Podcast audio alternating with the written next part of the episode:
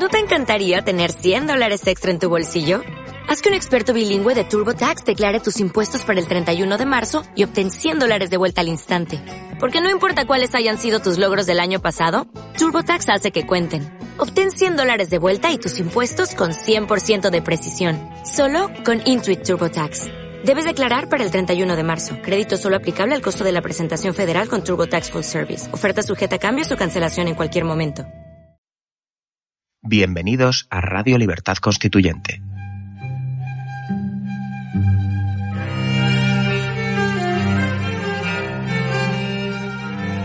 Están escuchando Radio Libertad Constituyente con don Antonio García Trevijano.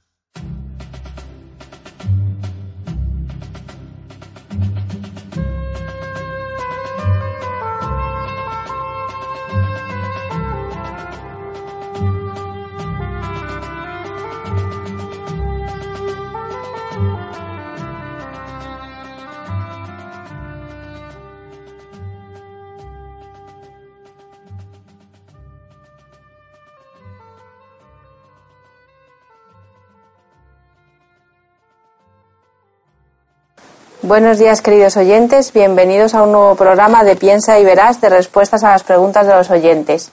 Hoy es domingo 9 de julio y está con nosotros don Antonio García Trevijano. Buenos días, don Antonio. Sí. Hoy parecen mejores para el bienestar, tal vez peores para el pensamiento. A mí me excita mucho mentalmente la lluvia y las nubes, el, el gris. Pero es verdad que disfruto corporalmente mejor con el sol. Así que adelante. Muy bien, la primera pregunta es de 1 de julio y es de WhatsApp. Buenos días, soy Guillermo Ortiz.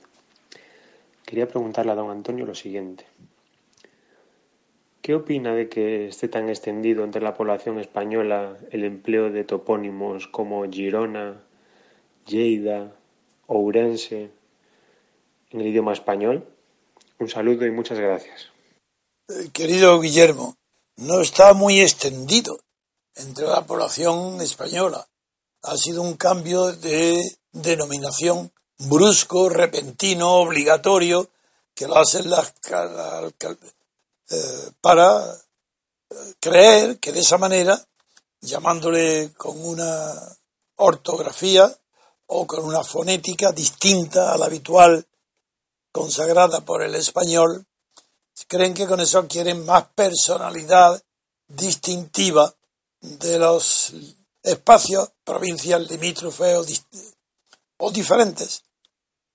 En primer lugar, me parece una arbitrariedad, porque si localmente, en idioma o, o fonéticas locales, se oye una pronunciación parecida a la que se ha convertido en obligatoria y se pone como anuncio en carreteras y en estaciones y en aeropuertos.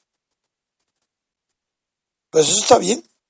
Está bien que la fonética en cada región pronuncie los sonidos vocales como quiera y que le ponga que parezcan unas consonantes distintas de las que figuran el nombre escrito. Pero hacerlo obligatorio para dar la impresión falsa de que esos capitales, esos pueblos, esos topónimos traducen mejor el espíritu regional, autonomista, folclórico, cateto de cada pueblo, de cada ciudad, de cada capital, pues es un error. Porque esa provincias, esas capitales que anunciaran mucho más conocidas en el mundo con su antigua pronunciación que ahora. Y no tienen por qué, no hablo de los españoles, que por supuesto, sino también de los extranjeros. Pero que van a... Eh, no solo es las que han nombrado, son todas, pero hay alguna especialmente chocante, que es que Coruña se llame A Coruña como si estuvieran todos marchando, todo el mundo marchando hacia La Coruña. ¿Cómo, ¿Qué significa que una ciudad se llame A Coruña? ¿A qué? En el, idioma español, A es la dirección. Entonces, ¿qué quiere decir? A Coruña, ¿eh? ¿vamos a Coruña? No, La Coruña no es A Coruña. Me parece muy mal. Me parece un complejo de inferioridad local, un complejo de los dialectos locales, complejo de las autoridades locales, que quieren hacerse más famosos pronunciando de repente, de una manera, el topónimo, el nombre de la ciudad o de la región, de una manera distinta a como se, se venía haciendo desde el siglo XII, XIII o desde que se fundaron y nacieron esos burgos. No, me parece ridículo y refleja un complejo de inferioridad, una falta de confianza en sí mismo y atribuir a cualidades externas o a signos externos la personalidad propia. Es como un hombre que considere que tiene más personalidad con bigote o sin bigote. Bien, pues allá él. Pero Lleida no es Lleida, es Lérida. Y como eso lo hemos aprendido desde que tenemos uso de razón, no hay razón para cambiarlo cuando hayamos perdido el uso de la razón, que es lo que ha sucedido en España. Que no hay razón, no se ha conservado la razón histórica de esos nombres y se pronuncian de una manera arbitraria. Me parece muy mal. Es más, sabéis que hemos convocado el MCRC un simposio en La Rioja, en Santo Domingo de la Calzada, al lado de, del lugar donde comenzó, se supone, donde nació el idioma español, no el castellano, el idioma español, pues eh, hemos convocado eh, un simposio para atacar ese consenso político que ha permitido a los alcaldes y a las autoridades cambiar los nombres de sus ciudades, ese por consenso. Pues ahí el simposio que hemos convocado es para demostrar que todos esos cambios de palabras, de significación y de pronunciación se deben a un consenso político que consiste en prohibir pensar. Ese es el consenso político. No es que todo el mundo esté de acuerdo en la voluntad, porque es, desde luego es un acuerdo voluntario el consenso, sino que el acuerdo común es prohibido pensar. Se piensa no, se piensa lo que diga la autoridad, aunque esta autoridad sea el alcalde de un pueblo de mil habitantes, pero él, por consenso, le cambiará el nombre o la fonética. No, estoy en contra radical, porque eso no son caprichos que no tengan significación política. Eso no quiere decir que son usos que... No, no. Eso quiere decir que hay una voluntad de olvido de la historia, una voluntad de comenzar a cero la historia, como si eso fuera posible. Sí, ¿Para qué? Para no revisar el horror y los horrores y los crímenes cometidos después de la guerra civil por una dictadura. Y para eso se hace la ley del silencio y la ley del olvido. Y a cambio se parte de cero y ya se está en A Coruña. No se va a La Coruña, sino que se está llegando a Coruña, no, que se está en A Coruña a Coruña, sin el la. Pues digo a todos los españoles, venga adelante, a Coruña. La siguiente pregunta es del día 11 de junio y la hace José David. Dice, buen día, don Antonio. Es, he podido escuchar en Evox un programa donde el periodista de sucesos Juan Ignacio Blanco el cual alcanzó cierta notoriedad con el infame crimen de Alcácer y sus apariciones en el programa de Pepe Navarro, esta noche cruzamos el Mississippi, junto al padre de una de las niñas, lamenta en un programa que ha sido publicado en Evox y del cual le dejo el enlace y minuto para que se lo pongan y lo escuche usted mismo. A continuación cito sus palabras. Ahora, últimamente, varios amigos del señor García Trevijano están están con que yo tengo que estar hablando con él y dices, pregúntale, ala, a ver si tiene muchas ganas de verme. Cuando quiera hablamos de Guinea o hablamos de determinadas cosas que en la vida, y, por entre paréntesis, ininteligible, cuando ves que la gente, es decir, no hay nadie limpio, no hay nadie limpio porque no puede haber nadie limpio. Y luego pregunta eh, José David, ¿por qué le ataca a este individuo? ¿A qué se debe su actitud cobarde contra usted? Tiene toda mi admiración por su dignidad, coherencia y honor. Bien, no me importa nada hablar de Guinea. Es tal vez de todas las acciones políticas que he emprendido en mi vida y las que sigo emprendiendo, tal vez sea la más redonda, la más la que más éxito he tenido y desde luego tal vez también de la que me siento más orgulloso y limpio. Porque mi actitud ante Guinea fue completamente heroica por estar solo ante la dictadura. Correr el riesgo, como sucedió, de ser procesado, iniciado un expediente en el que se me pedía 30 años de prisión militar por alta traición. Y conseguí la independencia de Guinea sin haber estado nunca en Guinea, sin conocer a ni un solo colonialista, no tener un cliente que haya estado jamás en Guinea, en mi despacho de abogado. Así, y me ocupé de Guinea porque me lo pidieron. Vinieron a verme unos guineanos delegados que asistían a la conferencia constitucional de Guinea Ecuatorial convocada por el ministro Castilla de Franco. Nadie le hacía caso, nadie les y no solo acepté asesorarle, sino que unos pocos que no tenían dinero les pagué el hotel. Sí, les pagué el hotel. El Hotel Plaza, un hotel caro, le pagué porque no tenían dinero. Mientras que los enemigos de la libertad y la independencia de Guinea, costeados unos por Carrero Blanco, los de Fernando Po, y otros por Castilla, el Ministerio de Asuntos Exteriores, los de Río Muni, estaban bien pagados y estos que yo protegía les di dinero y no solo consejos para que pudieran aguantar los tres meses de la conferencia constitucional en Madrid, alojados en el Hotel Plaza. Lo digo y presumo de mi generosidad, porque yo no distingo.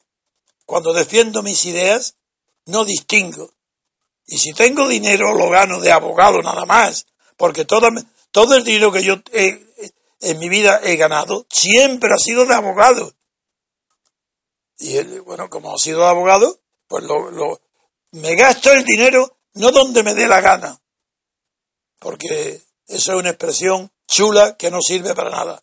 Me gasto el dinero en mis ideales, en aquello en lo que creo, y no espero nada a cambio. Y la prueba la tiene en el dato que le voy a dar. Yo personalmente triunfo en Madrid en la conferencia constitucional. Y la gran mayoría de los guineanos aprueban la constitución que yo he redactado.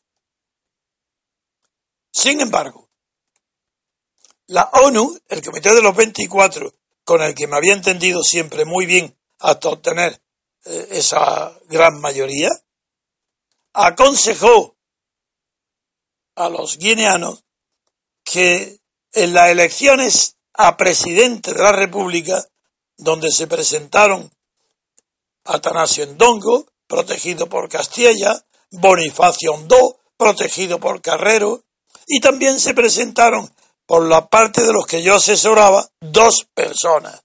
Una de ellas Macías y otro que era vicepresidente con Franco, con el gobierno de la provincia autónoma de Guinea, era el vicepresidente, con todos los honores y el dinero que ganaba como alto funcionario. Y además otro, Andrés Moisés, que era diputado en las Cortes de Franco. Y esos dos que formaban, formaban parte del grupo que yo asesoraba, se presentan a las elecciones. Yo no intervengo para nada en esas elecciones. No he estado nunca en Guinea. Estoy a cuatro mil kilómetros o cinco mil, no lo sé y gana Macías.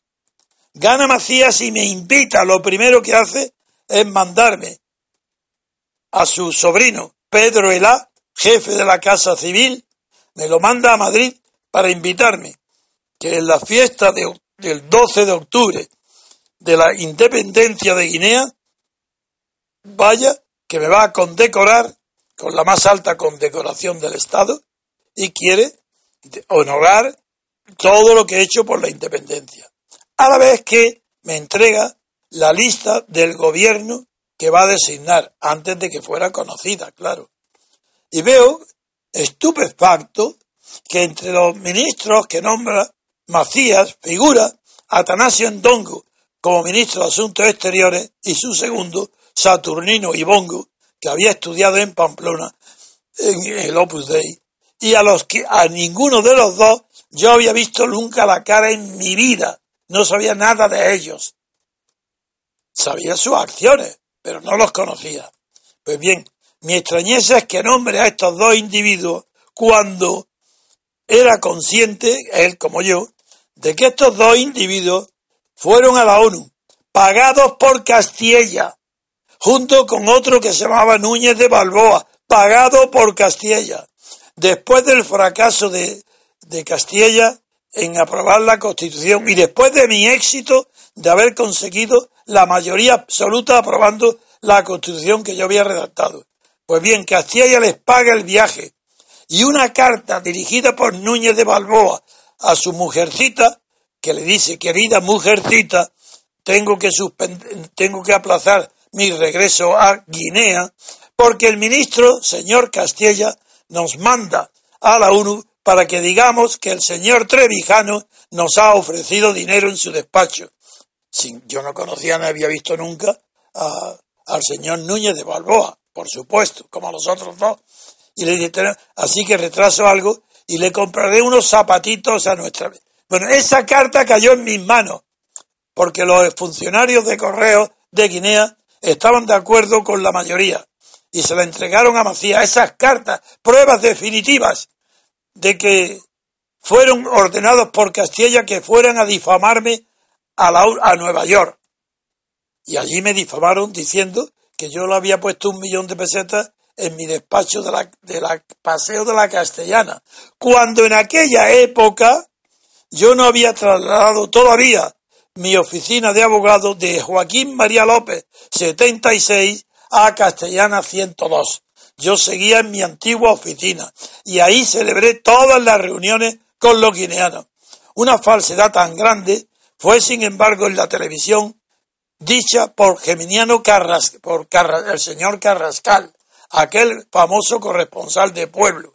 Y Emilio Romero, que me tenía odio, publicó en, la portada y varios días que yo estaba corrompiendo y comprando a los guineanos. Ese es el origen de la difamación que luego, por motivos distintos, el PSOE y en concreto Felipe González y Mújica acordaron para poder aparcar de la vida política clandestina. La idea de la ruptura democrática que yo defendía contra Franco, contra el régimen franquista, para aparcarla y dar paso a la reforma, al consenso y al pacto con Suárez, decidieron Felipe y Mújica presentar unos papeles en blanco, sin firmar con por nadie, ni una sola firma, ni un solo nombre de denuncia, pero tenía el membrete del Ministerio de Asuntos Exteriores de Guinea Ecuatorial, pues aquella era independiente. Pues bien, Suárez levantó el secreto de Guinea Ecuatorial para que pudiera yo ser difamado. Y al día siguiente, Mújica, por orden de Felipe González, que en una conferencia de Valladolid lo confesó y dijo que él conocía el asunto de Trevijano y Guinea y que era verdad lo que publicaba la prensa. Bueno, pues ese sinvergüenza, ese, ese farsante de Felipe González y su satélite y peón Mújica me difamaron. ¿Sabéis lo que pasó? Puse trece querellas entre todos los tribunales contra todos los periódicos que me habían difamado. Ni una sola fue admitida. Convoqué una rueda de prensa, asistieron 40, 50 periodistas. Ni una sola línea al día siguiente fue publicada. Se produjo una connivencia, un acuerdo absoluto entre el PSOE y el régimen de Franco, para que la ruptura democrática que yo defendía fuera silenciada de una vez. Después de haber fracasado metiéndome en la cárcel Fraga por consejo de Felipe González en la casa de los suegros de Boyer. ¿Qué queréis? ¿Más datos? Estoy cansado de decirlo y los diré un millón de veces cada vez que alguien insensato, sin vergüenza y poco inteligente sea capaz de nombrar en mi presencia o a mis amigos Guinea. Guinea es mi orgullo.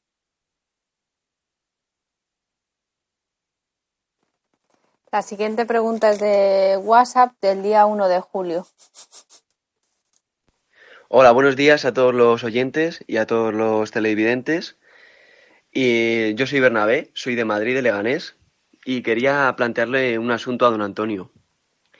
Eh, cuando yo debato con la gente sobre política y les expongo las ideas de la libertad colectiva, muchas veces mis interlocutores me dicen que solo es posible, en última instancia, un cambio de régimen político o llevar a cabo lo que nosotros pretendemos con la fuerza. Luego también en este sentido, Alberto Franceschi eh, plantea el cambio político y alcanzar la libertad política colectiva en Venezuela con la fuerza y con la organización del, pueblo insurrecto.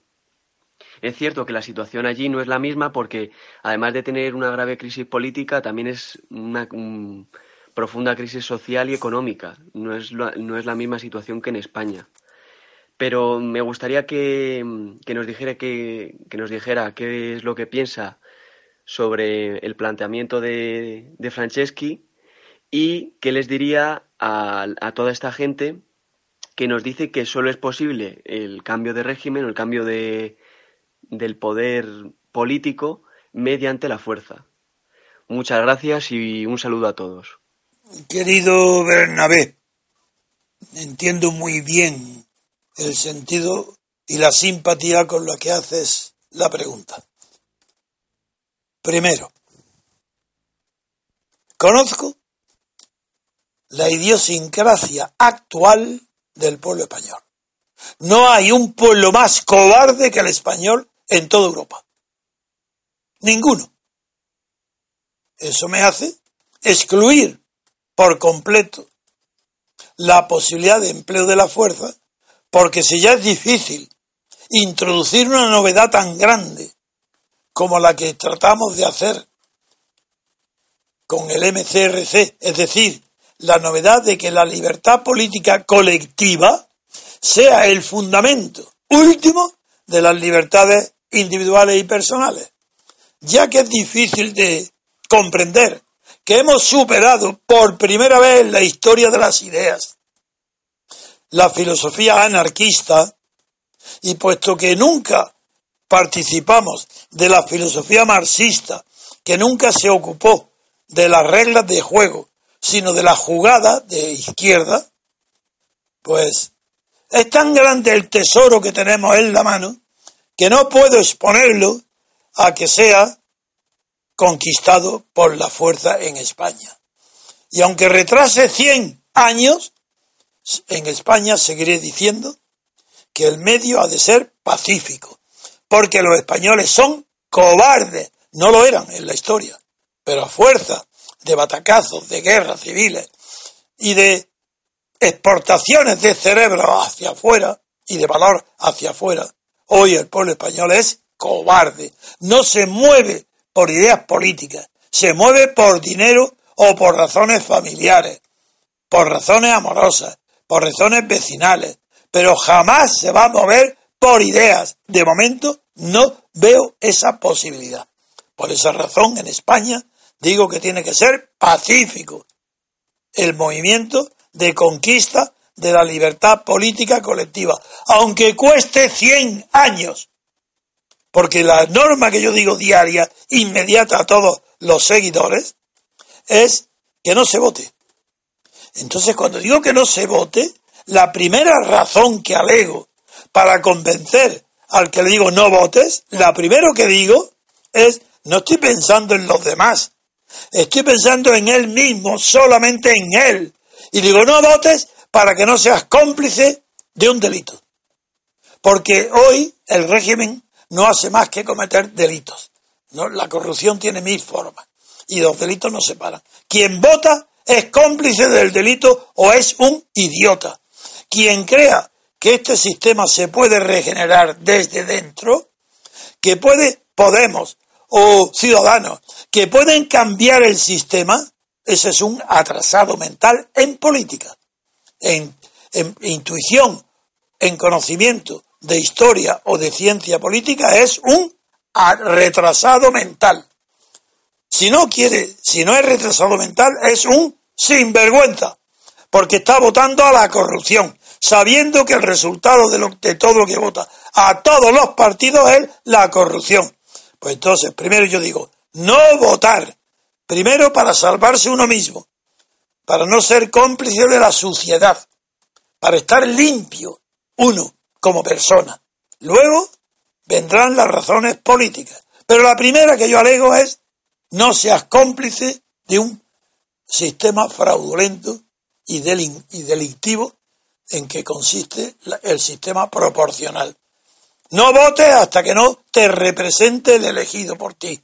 Mientras no te represente, no votes. No se pueden votar a listas de partido que no representan nada más que al jefe de partido. Y esa brutalidad no se convierte en algo sensato, moderado, ni bueno, porque lo practique toda Europa. Porque esa toda Europa es la Europa que resulta de la pérdida de la guerra mundial por Hitler Mussolini. Por eso hay el sistema que hay, porque el ejército americano puso como sistema electoral inmediato a la guerra mundial, eh, con la paz, pone el sistema que hay hoy de listas de partidos. Y eso es igual a corrupción. Significa lo mismo. Votar a partidos es corrupción. Pues por eso aquí no tengo la menor duda. Otra cosa es lo que pase en otros países, sobre todo en países de América Española, como Venezuela. Estoy de 100% de acuerdo con, eh, con Alberto, eh, con Franceschi. Y él me lo pregunta muchas veces, porque conoce muy bien mi teoría y mis libros. Y me lo pregunta muchas veces, que si yo apruebo lo que digo. Y por supuesto que lo apruebo. No apruebo y me molesta que haya violencia y guerra. Pero ante la libertad, la libertad no, no tiene más remedio que elegir el camino más adecuado para llegar a triunfar a ella. Y en Venezuela apruebo lo que está haciendo Alberto Franceschi.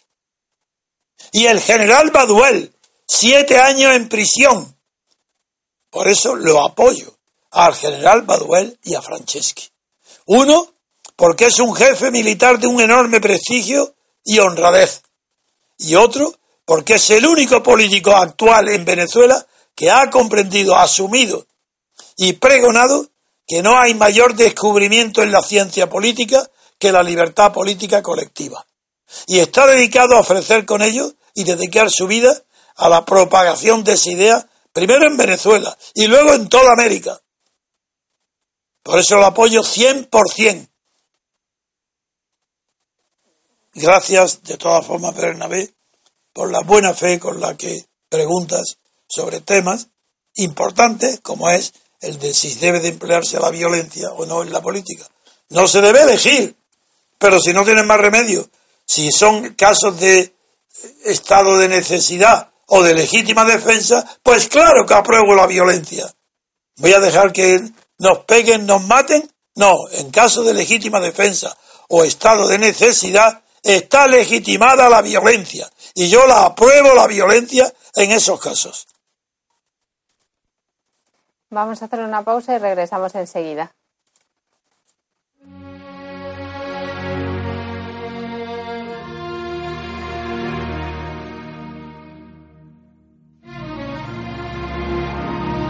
El MCRC organiza este mes de julio el simposio internacional titulado El consenso político degenera el idioma, en Santo Domingo de la Calzada, La Rioja. Del 21 al 23 de julio de 2017 se reunirán algunos de los colaboradores e intelectuales más cercanos al MCRC. Martín Miguel Rubio Esteban, José Sánchez Tortosa, Alberto Franceschi, Alberto Vuela Lamas, Alberto Iturralde, Pedro Gallego, Roberto Centeno, Gustavo Pareja, Marcos Peña, Gabriel Albiac y Dalmacio Negro, entre otros por confirmar, presentarán una serie de ponencias que desarrollarán el tema central del simposio y rendirán digno homenaje a la trayectoria de Antonio García Trevijano.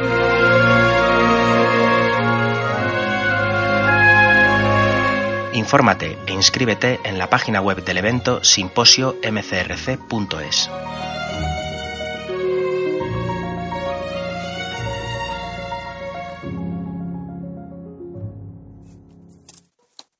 Pues continuamos. La siguiente pregunta la, es de email eh, del 11 de junio de 2017 y la hace de Jiménez. Dice, buenos días, don Antonio.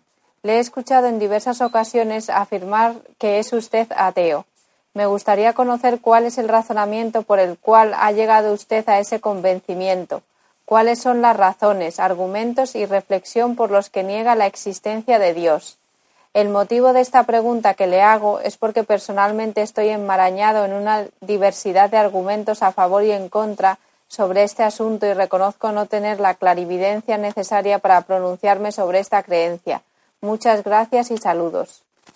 Querido amigo, todos los que me conocen y los que me siguen desde hace años saben que yo no suelo pronunciarme sobre cuestiones religiosas porque siendo ateo no tengo vocación militante de convencer a los demás que también sean ateos, porque conozco muy bien el papel eh, civilizador, el papel cultural, sobre todo cultural, desempeñado por todas las religiones desde el origen de la humanidad.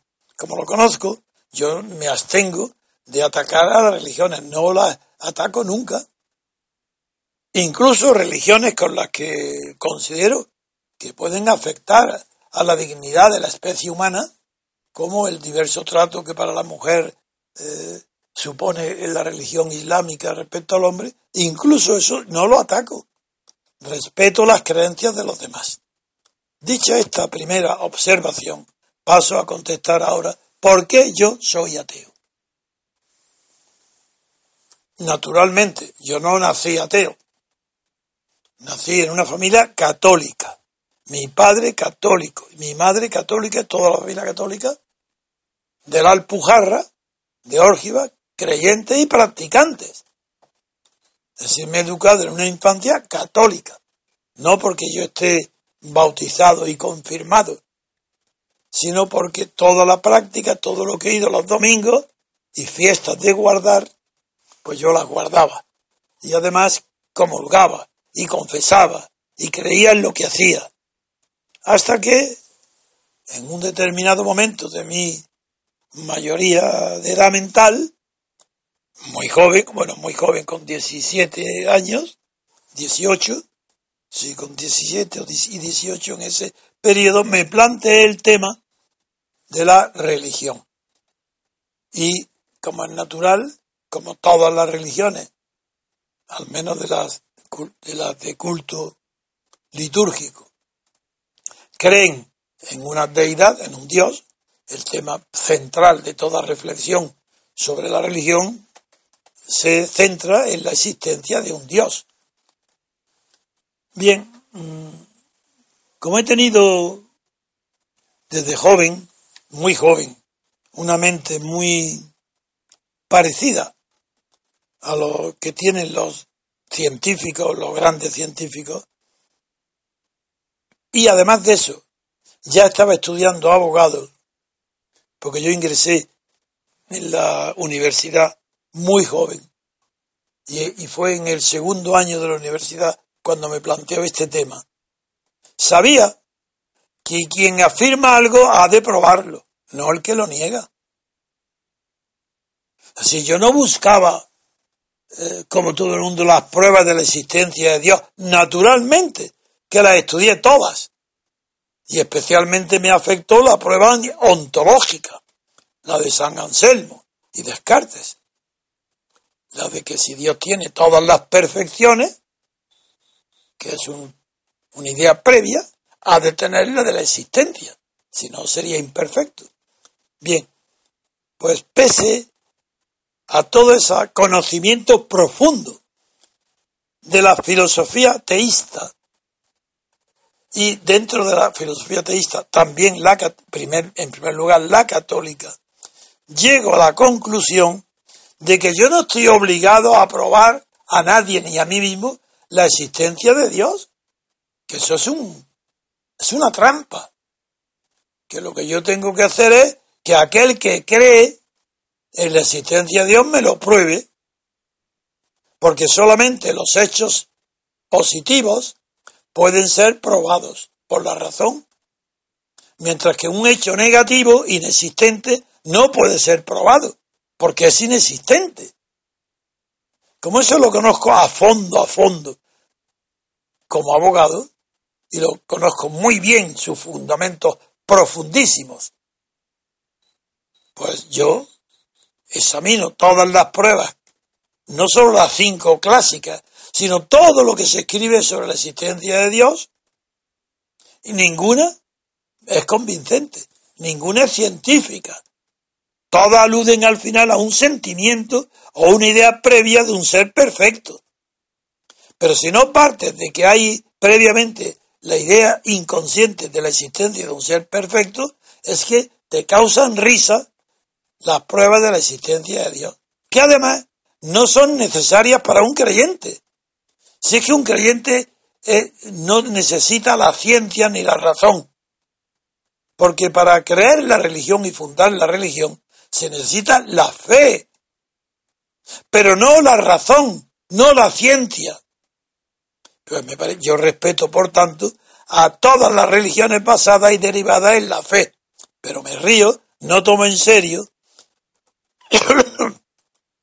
cuando las conclusiones de la fe que es un sentimiento, una gracia, una suerte para que lo, lo tenga en su vida, ser asistido por la fe, pues entonces yo, en la fe, a mí no me conmueve. La razón sí, pero la fe no me conmueve. Y considero que aquellos que defienden la religión por su fe tienen una inmensa suerte y que pueden ser más felices que yo, porque pueden tener respuesta a todo aquello del más allá que para mí no tiene respuesta ninguna porque no creo en el más allá. Ahí está el tema, que no creo ni en el más allá ni en la existencia de una vida distinta o posterior a la vida terrestre. Como no creo, no creo en ninguna religión. Y eso, lo, ese convencimiento llegué cuando tenía 17 o 18 años. Pero respeto muchísimo el sentimiento religioso. Por esa razón soy tan amigo de Dalmacio, por ejemplo, o de he invitado a los filósofos argentinos, o soy íntimo amigo de, de sacerdotes jesuitas que fueron compañeros míos, porque respeto y tengo amistad con aquellos que se basan en la fe para creer. Ahí sí, sí, tertuliano. Mi diferencia es que yo no soy tertuliano. Tertuliano decía, credo ut intelligur. Es decir, decía Tertuliano, decía, creo para entender. Y está formidable. Esa es la verdadera religión. Esa es la fe. Creo para entender. Mientras que yo soy lo contrario. Yo entiendo para creer. Si no entiendo, no creo. ¿Está claro? Otra pregunta. La siguiente pregunta es de WhatsApp, es del 1 de julio. ¿Quién la hace? Hola, muy buenas, soy Paul desde Barcelona. Mi pregunta es sobre el patriotismo. Veo a don Antonio y al MRC, MCRC en general que dan muchísima importancia al patriotismo y lo cual me parece muy correcto y que es una fuerza motora importante. Pero también al mismo tiempo veo que hay eh, que está decayendo muchísimo este sentimiento entre la gente, especialmente la gente joven.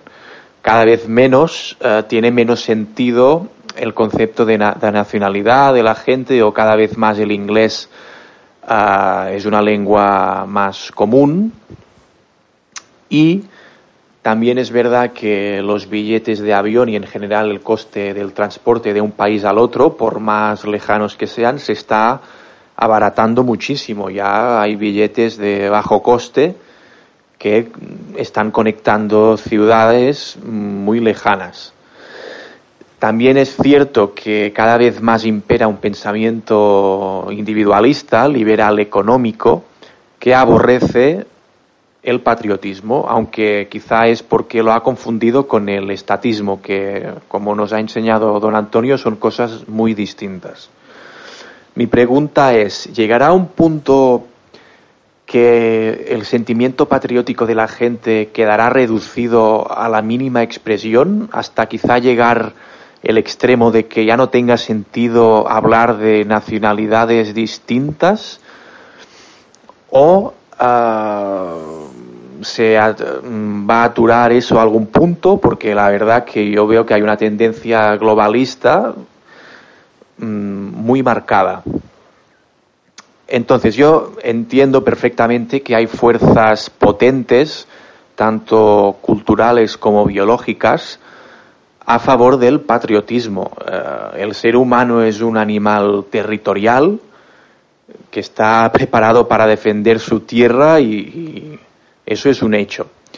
Pero también la religión, si es que es pertinente esta comparación, también la religión ah, tiene componentes mm, culturales y biológicos muy fuertes y casi casi ha quedado erradicada de eh, España o sobre todo los países nórdicos, o por lo menos ha perdido mucha importancia. Eh, mi pregunta es, ¿no le podría suceder lo mismo al patriotismo en unos pocos años, unos 40 o 50 años? Mi impresión es que podría suceder y esta es mi pregunta. Muchísimas gracias. Me gusta mucho su pregunta. Sugiere multitud de reflexiones interesantes, históricas, psicológicas, sociológicas, políticas. Es una pregunta muy atractiva. Paul. Veamos. En primer lugar, si miramos a Estados Unidos como la primera potencia y la cantidad de millones de personas que habitan y que son de esa nación, vemos que el patriotismo cada vez es más fuerte. Cuando veo cualquier espectáculo deportivo o no deportivo, la emoción con la que escuchan el himno nacional, el himno de Estados Unidos, con la mano puesta en el corazón, los oyentes, miles y miles y miles y centenares de miles. Cuando además estudio en los libros buenos de sociología de Estados Unidos, que en la guerra de Vietnam los soldados voluntarios de Estados Unidos que iban a la guerra de Vietnam encuestas muy largas, muy numerosas, demostraban todas que el motivo repetido y más fuerte de esa voluntad de ir a luchar a Vietnam era defender a la familia y a los amigos. Esas son las raíces del patriotismo. Si las raíces más profundas del patriotismo no es la idea de patria en el sentido de padre. No, no es la idea de defender el hogar. El hogar son los familiares y los amigos. Es decir, uno, esa es una observación que contradice la observación en Europa de que eh, va decayendo el sentimiento patriotista de, de la patria. ¿Es verdad?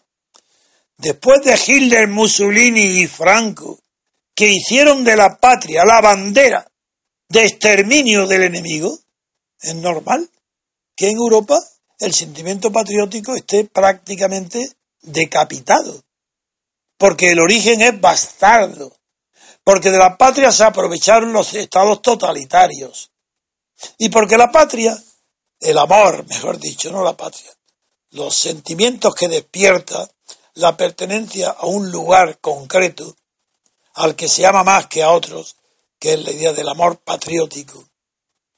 Es un amor muy íntimo.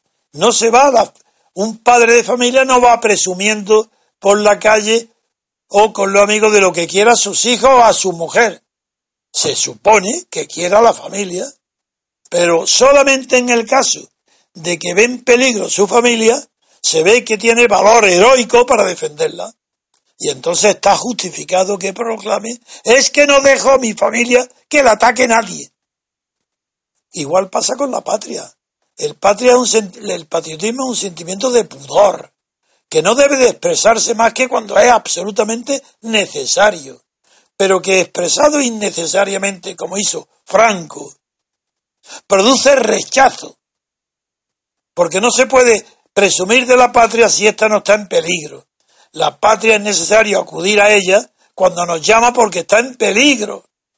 Pero si no está en peligro es ridículo hablar de patriotismo. Por eso considero que no hay que acudir al patriotismo para combatir la secesión de Cataluña.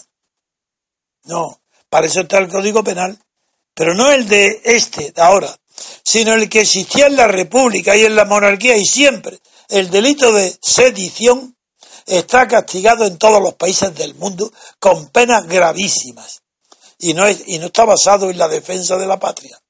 Está basado en algo mucho más sencillo de entender y en la unidad del sujeto constituyente del territorio y del poder político que termina con el territorio. Esa idea simple es la que justifica la defensa de la unidad territorial de España contra el separatismo.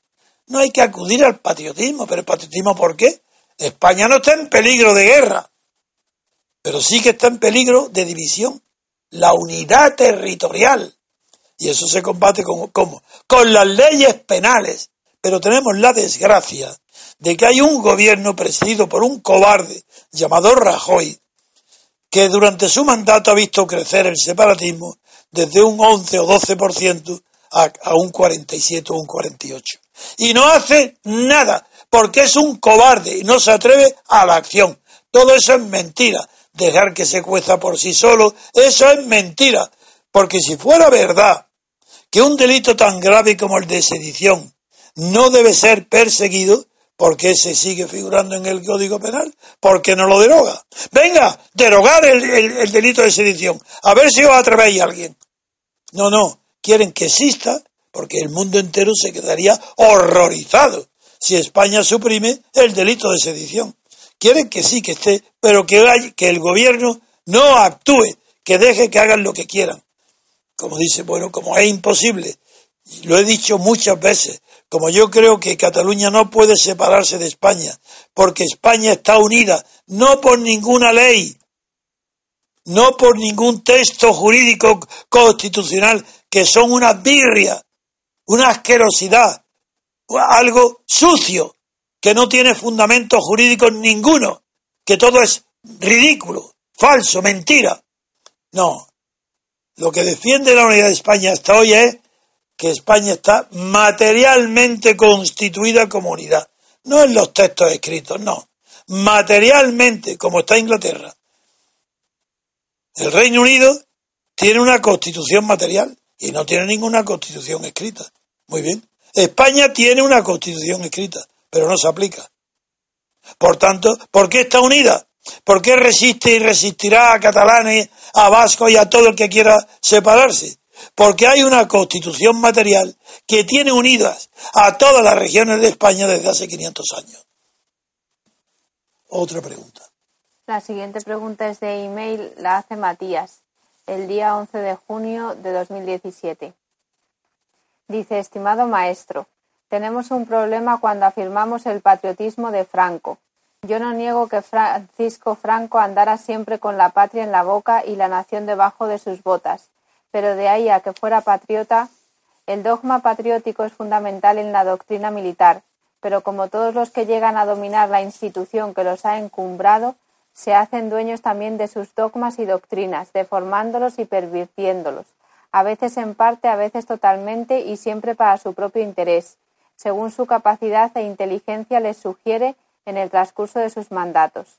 El sentimiento nacional era muy fuerte en la población durante aquel periodo, Franco también tenía, en mi opinión, un sentimiento mítico sobre el patriotismo.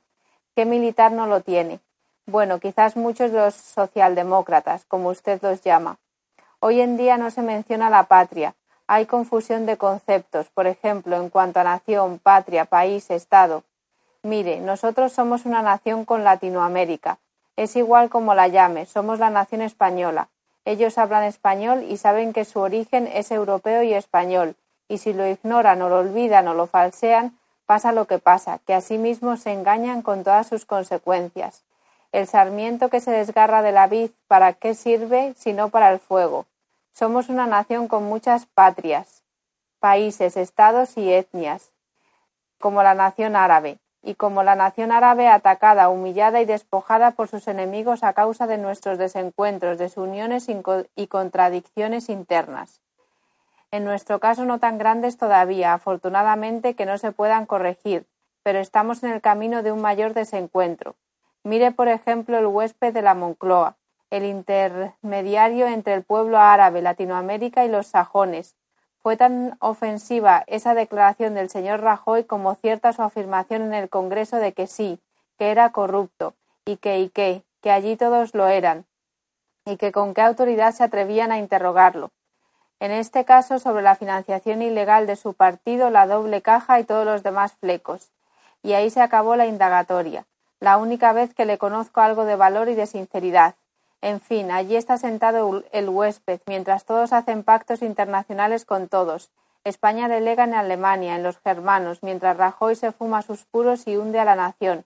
Y escribo nación con mayúscula porque, porque tanto daño nos hace a los estados latinoamericanos con su apátida, apática indolencia, con su maldita desidia, como a los españoles. Rajoy, el intermediario universal entre el cielo y la tierra, ha olvidado Filipinas y el daño que le hicimos y que nos hicimos con su abandono. Olvida cómo el Caribe ha ido cayendo poco a poco bajo el poder de otras naciones. Y ahí sigue, en la más rancia tradición aristocrática española de no dar golpe. Y cuando lo da, por la falta de práctica, nos lo da a nosotros. Bueno, aquí dejo a Rajoy esperando su yuste. No quiero extenderme, porque cada uno hará su discurso y seguro que tiene mil y mejores argumentos para refrendar esta y muchas más injurias que padecemos de este régimen espurio, que se supone creado por un puñado de patriotas encerrados en cónclave. Quiero hacerle mi pregunta. En otros países la Constitución obliga a defender a sus nacionales allá donde se encuentren, fuera de su país y en conflicto con otros estados, y a repatriarlos en caso de necesidad, a costa de la nación, independientemente de una posterior aclaración de responsabilidades financieras, de acuerdo con otras normas vigentes, pero fundamentalmente el no abandono de un nacional en una situación de apuro, sea cual sea el crimen del que sea acusado en otro país. No es así en España. A usted se lo puede llevar el diablo, pero no cuente que por allá vaya a aparecer un representante de la embajada o del Estado español a defenderlo a capa y espada, y así se sentirá solo y abandonado, sin patria ni nación, y si aparece el hipotético funcionario será con una sonrisa, será más para presumir salir en los medios o que le den palmadas en el hombro, que como todo el mundo en Europa sabe, es la forma más fácil y barata de conquistar a los actuales funcionarios españoles. ¿Opina usted que una norma que recoja esta obligación de la nación con sus nacionales debería aparecer en una constitución o pertenece a la jugada? Un saludo. No, eso no pertenece a la jugada. Eso pertenece a las reglas de juego, puesto que un ciudadano español, aunque resida fuera, está protegido por la Constitución.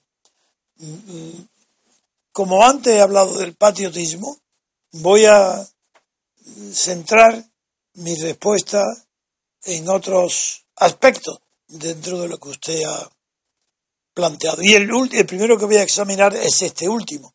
Si debe la Constitución eh, contener una norma que obligue al gobierno a proteger a los ciudadanos que en situación de injusticia por gobierno extranjero. Y digo sí, tiene que hacerlo porque eso pertenece a la regla de juego, según la cual una constitución protege a un solo individuo frente a todos, mientras que la ley ordinaria, que es la que regula la jugada, es la mayoría, por tanto, todos pueden contra uno. Así de claro. Esto que acabas tú de decir es pertenece a las reglas de juego. Bien, primer asunto este, resuelto. Desde mi punto, de vista constitucional, claro. Patriotismo. Mm, el patriotismo eh, eh, puede haber un patriotismo del Estado y un patriotismo de la nación. El patriotismo se refiere normalmente a la nación, no al Estado, porque el Estado en realidad, aunque sea la personificación jurídica de la nación, su deber y su nacimiento se debe a la protección de la nación. Ahora bien, ¿qué sucede con ese patriotismo que usted defiende? Que ese no es patriotismo, porque ahí no hay, hay nación, y pero no hay Estado. Y la ha comparado usted la nación española junto con la suramericana, como sucede con la nación árabe. Pues bien, desde el creador primero del nacionalismo, que fue el filósofo alemán Herder, y los continuadores, todo lo, el 80 o el 90% de los escritos filosóficos sobre nación son defienden el carácter subjetivo del concepto de nación mientras que yo defiendo el carácter objetivo de la nación. Y en eso estoy de acuerdo con Carlos Marx y no con el liberalismo.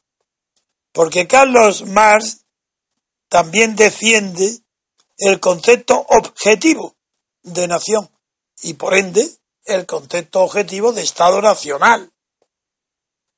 Porque no es, no es, una, no es una fe subjetiva de alguien que crea en su nación.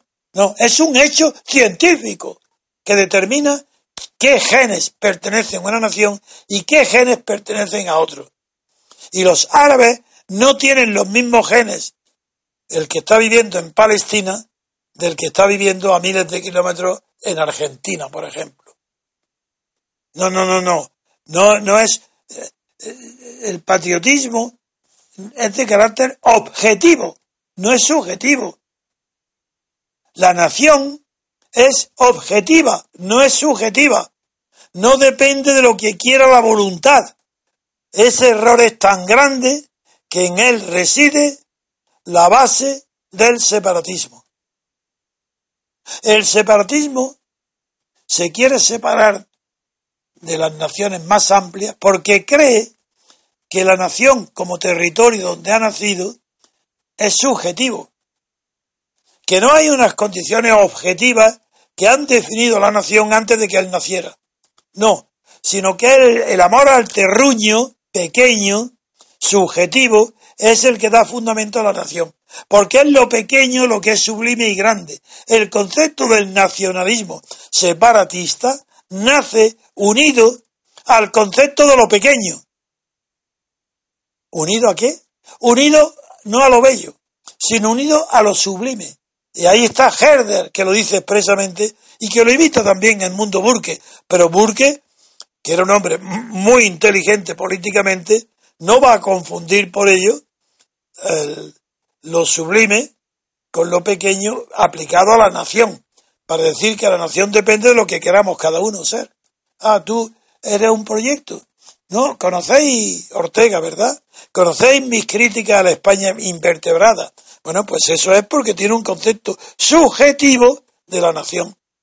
No objetivo. No porque tiene unas condiciones históricas, geográficas y de vicisitud de historia común que ha determinado el nacimiento de una nación. No, él cree, como Herder y como Renan, cree, Ortega cree, que la nación es un proyecto sugestivo de vida en común. Menuda cursilada, menuda imbecilidad, porque él quiere copiar y copia a Renan. Esto procede, pero no lo copia entero. Renan, un hombre mucho más complejo mucho más vasto de cultura que Ortega, porque Ortega era un hombre muy culto, pero de cultura alemana. Pero Renan dice que una nación puede hacer de todo menos suicidarse. Luego es señal de que no es subjetivo. Ahí se contradice y Ortega eso lo pasa por alto y copia a Renan. Pero no dice que una nación lo puede todo menos suicidarse. Y suicidarse que es separarse del Estado Nacional. Así literalmente. Por eso me remito a mis contestaciones sobre el patriotismo para decir, uno, que el sentimiento de amor a la patria es un sentimiento de amor a la nación, no al Estado. Segundo, que ese sentimiento patriótico no debe ser manifestado en público como ningún sentimiento íntimo. El amor, una, dos personas enamoradas de amor, de puro, de verdad, les da vergüenza exhibirlo en público. Esa es una de mis grandes críticas a los homosexuales y a las lesbianas. ¿Por qué tienen que exhibir en público sus amores si el hetero no lo hace? ¿Por qué ellos tienen que hacerlo en público? En fin, que el patriotismo es un sentimiento íntimo que no tiene por qué ser exhibido ni declarado más que en caso de peligro del objeto del amor patriótico, que es la nación, la patria. Si está en peligro, naturalmente, que hay que manifestarlo, para apoyar movimientos de fuerza para rechazar el peligro de destrucción de la patria, destrucción de la nación, destrucción de nuestras raíces, naturalmente. Y eso es lo que está sucediendo en Cataluña, ante la inacción de Rajoy. Pues ya llevamos una hora de programa, terminamos aquí y hasta mañana, queridos oyentes.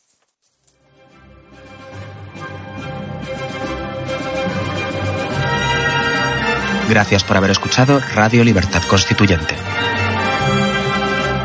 No olviden visitar la parrilla de programación en la nueva página web del Movimiento de Ciudadanos hacia la República Constitucional, en la dirección www.mcrc.es. Radio Libertad Constituyente. La libertad viene en nuestra busca.